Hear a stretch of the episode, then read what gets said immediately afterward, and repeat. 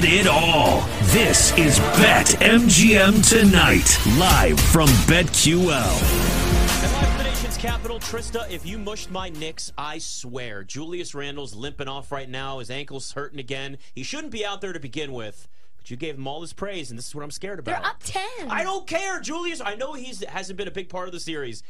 If he's hurt, I'm gonna be very upset with you. I want you to gonna know be that. okay. Your power of the mush is way too powerful. No, it, it is honestly something I've never. So I've never done a four-hour gambling show before this. I Yeah, know that's either. maybe shocking to well, you guys. gambling shows in general pretty new. So yeah, yeah, pretty well, new. yeah. I'm pretty new to it. I didn't realize I'd always been kind of a mush in my Mm-hmm. own personal betting, but there was no one to like share the mush with to the point where it was only happening, you know, maybe once every six or eight months because like I would say something publicly or at work Mm-hmm. or on the internet, and it would it would go the opposite, right? This is like immediately, and it happens as soon as I speak it out. It like switches. Too much. It's too much. I know, don't Ryan. like they're it. not scoring, dude. I told myself that if we could get to 51 by half, we're all right, and we got 49. So We're okay. We need to. We're two. all right. We need two. And then there's going to be some free throws. You know that. In the second half? Yeah. Yeah, Yeah, that's be. that's what I'm hoping for Yeah. here. Jarrett Allen. Jared- though, Jalen before Brunson's we ridiculous. before we so move on to Pam here, uh, I got to say this about Jarrett Allen real Okay. quick. He stinks. I don't criticize pro athletes because they're they're Or, among the but best you in the But you do- you he sucks. criticize time. He kids. sucks. He sucks. He only in the series. criticizes kids that play against his son in Where's sports. Jarrett Allen going next year? Probably back to the Nets. That's what I think. Well, he sucks. Dorian Finney-Smith. That would be an awesome. spot. That's a Jalen good win Jalen. Brunson is cooking him. In That's Nic Claxton's Yep. team now. Yeah, it is. I wouldn't mind him in Portland. Ooh, yeah. There you go. Maybe you guys get him. got free throws. Helps We might Dame, get to helps 51. Dame get in the playoffs again. There you go. Pam Maldonado, you know her well. Yahoo Sportsbook joins us. Friend of show. We got the Mexico Open coming up. We got the NFL draft as well. Got to talk some football with you. It's actually been a while. We've done so much golf. Feel like we gotta gotta catch up on anything NFL. So, what what'd you think of all that that that movement yesterday with Will Levis as the number one overall pick? There's a Reddit post, and then all of a sudden people are like, maybe he's gonna go one, and they're betting on him. They go from forty to one to four to one to be the number one overall pick. Like, let me tell you something, Pam if we can just manipulate the, the lines by going on Reddit and creating fake posts, I think we should all team up together and move these numbers where we want them and then just hammer it as soon as it changes for us. That would be so fun. Let's just all do like what is it that game when you were in elementary, like the telephone? Hey girl, this is the rumor, this is the rumor, and then the rumor becomes one thing and it spirals into another and what it started as simple like a seed and now is a giant plant.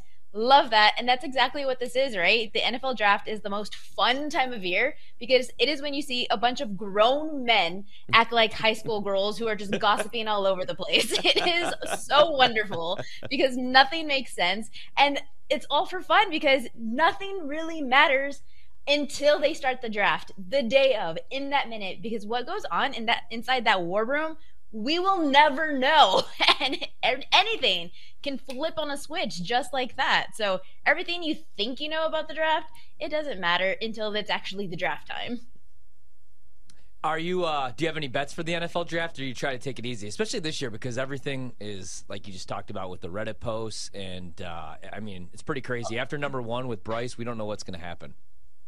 Well, the only one that I have is Bryce Young. I, to- I told Okay. it was on your show with you guys back in like February. Bryce Young, number one, and he was at plus money. And I was like, this is the easiest bet of a lifetime, even if it doesn't work out.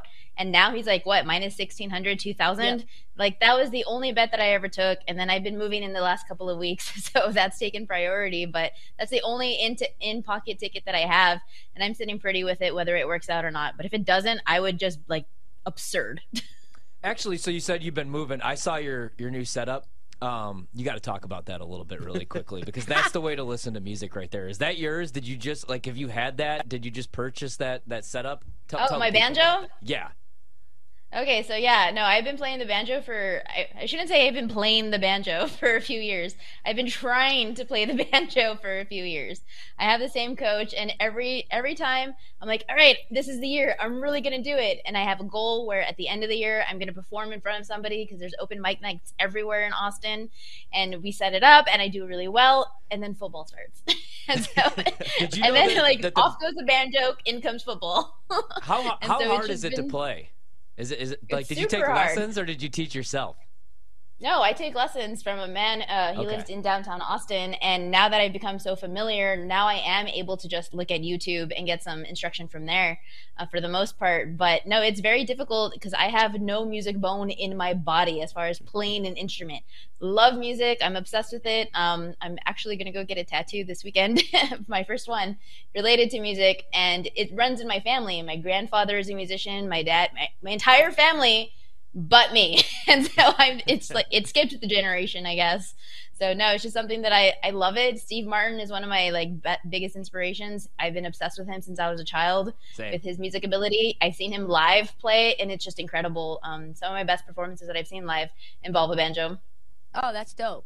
As a as a Jacksonville Jaguar fan, I feel like although Travon Walker worked out and he's certainly going to be a fine player, it felt like things switched between him and Aidan Hutchinson right before the draft time. For say if you're the Houston Texans, do you think that you should go ahead and, and take the the freak, the the higher upside guy in Tyree, or or do you just go with the safer pick in, in Will Anderson because it kind of feels like the same thing that we saw last year is playing out right now? I'm just so confused how the, all of a sudden it is switched from the Texans needing a quarterback. Do they do they have a quarterback all of a sudden? yeah. Did, Davis Mills, like, did, did they find one in the back of their pocket, in the back of like their car that I'm this out. unaware of? like it just doesn't make sense to me. Like I understand like that position every skill position matters in the NFL, but the Texans have not had a viable quarterback for a while now. And it's just very like how do they not go quarterback number 2? How is it not CJ Stroud at number 2? I wish I had that ticket because the number has shifted a little bit, but CJ Stroud number 2 to the Texans, how is that not a lock? It should just be it, automatic. It just like that that's the answer. Jalen Carter is an interesting story too, because this is a guy that was looked at as maybe the number one overall pick when the Bears still had it. Now I've seen him mocked all the way to nine. You know, it, there's a ton of talent there. Then there's the workout, and there's the looking out of shape and the off the field stuff. In the end, I- tend to look at this and say, if the talent's there, teams will overlook the off the field stuff because the talent outweighs the, the trouble. Where where are you on that sort of scale, and where teams might go with him? I think it absolutely matters what happens off the field because you're not only looking for a skill set player, but you're also looking for a player that's going to vibe well with your team, a player that's going to kind of I'll, I hate the word, but for lack of a better word right now, obedient with the coach. Um, you're a, you're a rookie coming into a brand new, entirely different league. You need to know that that person is somebody that you can able to trust and mold into something uh, that you want for your team to fit as an asset. So if there's off the field issues, that does raise a question mark, at least in my opinion, because if it's off the field issues prior, it can come back and bite you in the ass later on. And then there goes your draft pick for nothing.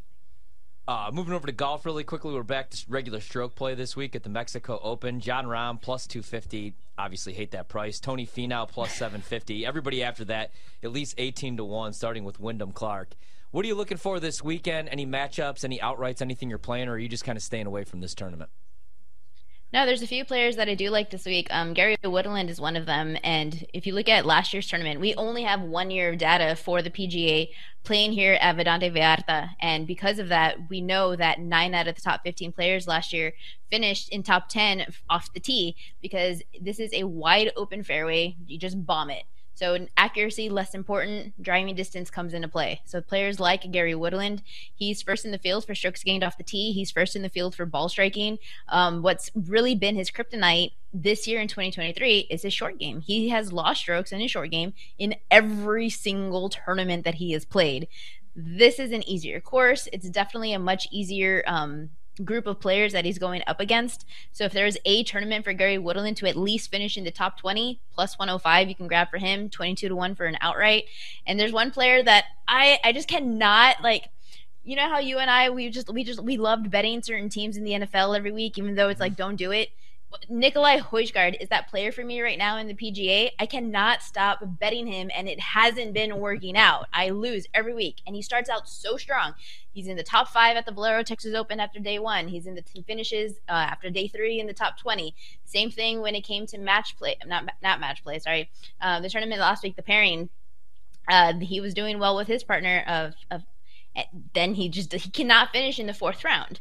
So this is a very good tournament, I believe, for him. He's one of the best players when it comes to driving distance. All of his data that he has though is on the European tour. So he only has like four tournaments total in the US and he lost 3 strokes off the tee at the Valero Texas Open, but I watched him play and I, that really changed my perspective of like data sets and you're, you see a bunch of numbers, but it's different when you see these players play live. He is so good off the tee. Accuracy was a thing.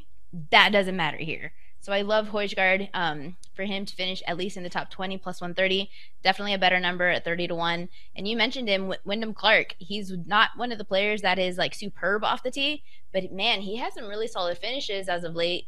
He has multiple top five finishes in his last three out of his four events. Something is clicking with him overall in his ball striking he has one of the better iron players he has like a pretty decent short game so just because of how consistent he's been playing you got to bet him What's funny, Pam, is I'm looking at my note sheet. I don't know if you saw me laughing and like shaking my head. I wasn't like laughing at you. I was laughing at the fact that on my note sheet, it's I've got a couple of questions. One, Gary Woodland. Two, Nicolai Højgaard. Three, just like who do you like generally? So like we'll go with the fourth question because you've hit all of these. uh, what do you think about Matt Wallace plus seventy five hundred? He's coming in following two top tens. Do you like him for like a top twenty? Like maybe like a sprinkle outright? Like is there anything that you would do with him here? Um, I'm definitely more of the conservative betting side, so top 20 for me, um, and then sprinkle on the outright. I'm not one to go for mega plus money, especially uh, for top 10 finishes. I, I hate those. So top 20 for sure. But yeah, I mean, if you look at his data points as of late, he has back to back missed cuts though. Um, RBC Heritage at the Zurich, he has lost strokes off the tee in like five of his last seven tournaments prior to that, but he is one of the stronger uh, stronger iron players as well. And he's really good around the green. I'm less inclined to want to believe that he can do well at this course simply because around the green is not really a stat that comes into play here. These are huge greens, so you're not going to miss them. you yeah. you shouldn't. It really comes down to um, can you bomb it off the tee?